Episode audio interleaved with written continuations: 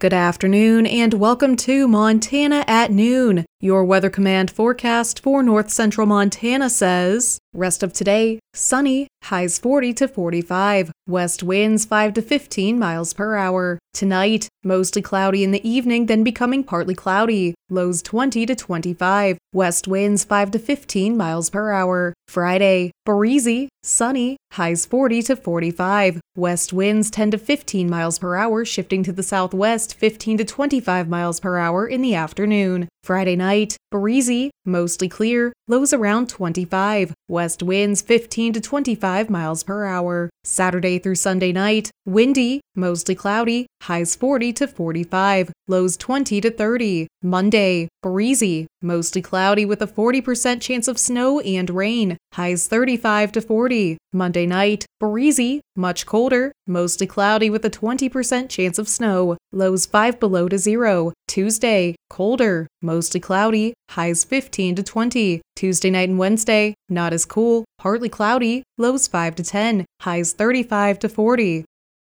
Here's Israel Hale with today's news headlines. The Hill County Board of Commissioners held their weekly meeting on Wednesday, February 21st at 1:30 p.m. instead of their normal 10 a.m. Thursday meeting. This was in observance of George Washington's birthday, which took place Monday, February 19th. Commissioner Drake Strissel was absent from the meeting physically, joining instead via Zoom. The commissioners tabled an agenda item that would make changes to the employment manual, opting to wait for out of town staff to get back and look over the changes before approving the motion. The board had three budget adjustments, all of which were corrections to clerical errors made during the writing process. The board passed 19 claims and then adjourned. The next meeting is scheduled for February 29th at 10 a.m. The U.S. Attorney's Office held a United Against Hate meeting Tuesday afternoon at the Great Falls Public Library with community members along with federal and local law representatives. That's according to U.S. Attorney Jesse Laslovich. United Against Hate is an initiative launched by the U.S. Department of Justice focused on improving the prevention of hate crimes and hate incidents by building relationships at the local level. Through this initiative, the Justice Department seeks to create and strengthen partnerships among law enforcement, community leaders, and residents. The U.S. Attorney's Office said that they'll be holding additional United Against Hate events in coming months in communities across the state. A Browning man accused of strangling and beating a dating partner, causing serious injury, admitted to assault charges on February 20th, according to U.S. Attorney Jesse Laslovich. The defendant, Emerson John No Runner Jr., aged 47, pleaded guilty to assault resulting in serious bodily injury and assault of a dating partner by strangulation and suffocation. No runner faces a maximum of 10 years in prison, a $250,000 fine, and three years of supervised release. Chief U.S. District Judge Brian M. Morris presided. The court will determine any sentence after considering the U.S. sentencing guidelines and other statutory factors. Sentencing was set for June 20th, and no runner was detained pending further proceedings. For the first time, Montana will host the Native American Law Student Association Moot Court. Preliminary rounds will be held at the Alexander Blewett III School of Law on the University of Montana campus on Friday, February 23rd. Finals will take place at the Payne Family Native American Center on Saturday, February 24th. The moot court competition simulates appellate level proceedings.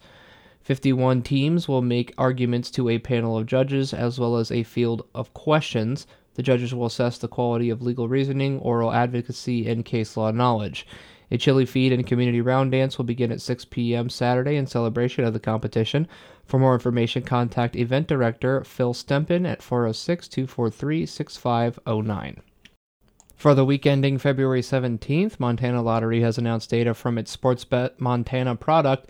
Sportsbet Montana has paid out just over $1.9 million, took in a gross revenue of $508,756, and paid sales agent commissions of $41.921.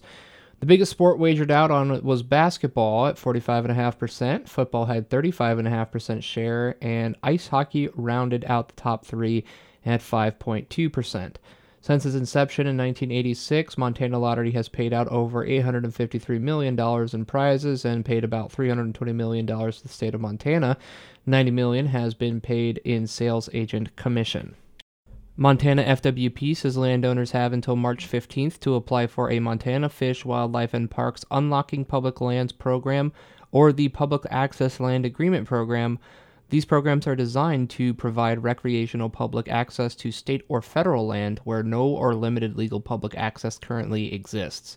For enrollment, landowners will receive an income tax credit in the amount of $750 per agreement and up to a maximum of $3,000 in tax credits in exchange for allowing access across the private lands, roads, or trails to reach inaccessible public land. Landowners must hold the public land lease and decide how the public may cross their private property for all recreations.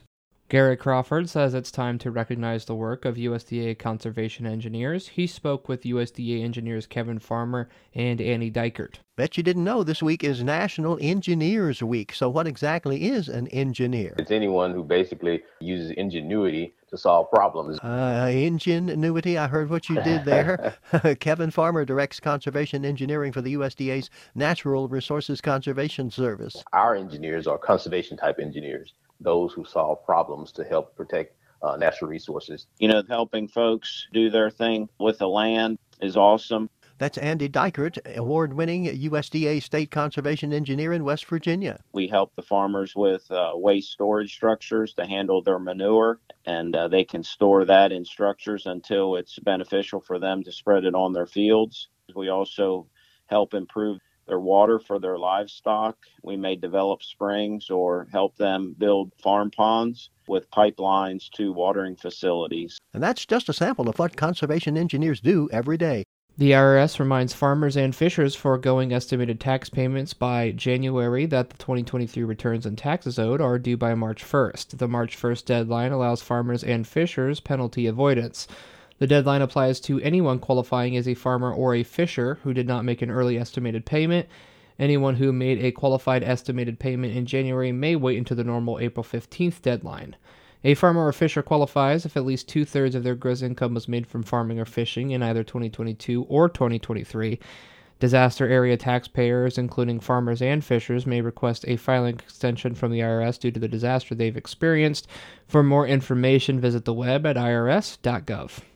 Now let's take a look at today's posted county wheat prices. In Hill County, winter wheat is $5.16 and spring wheat is $6.32. In Blaine County, winter wheat is $5.06 and spring wheat is $6.27. In Liberty County, winter wheat is $5.21 and spring wheat is $6.32. In Chouteau County, winter wheat is $5.16 and spring wheat is $6.32. In Phillips County, winter wheat is $5.01 and spring wheat is $6.22. Those were today's news headlines and today's posted county wheat prices.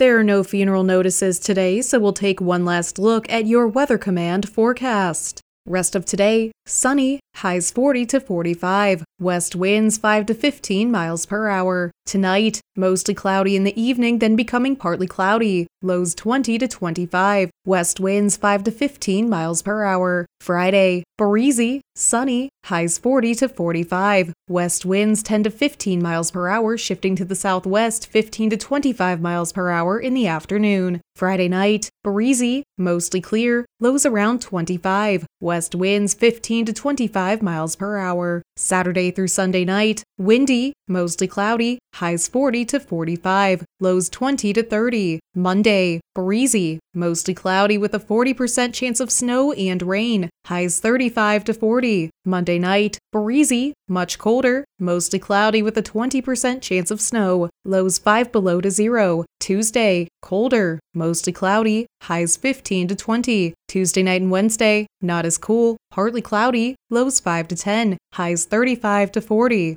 This has been Montana at Noon. Seven days a week, we are your primary source for news and information. For new media broadcasters, I'm Kendall Brown. Have a great afternoon.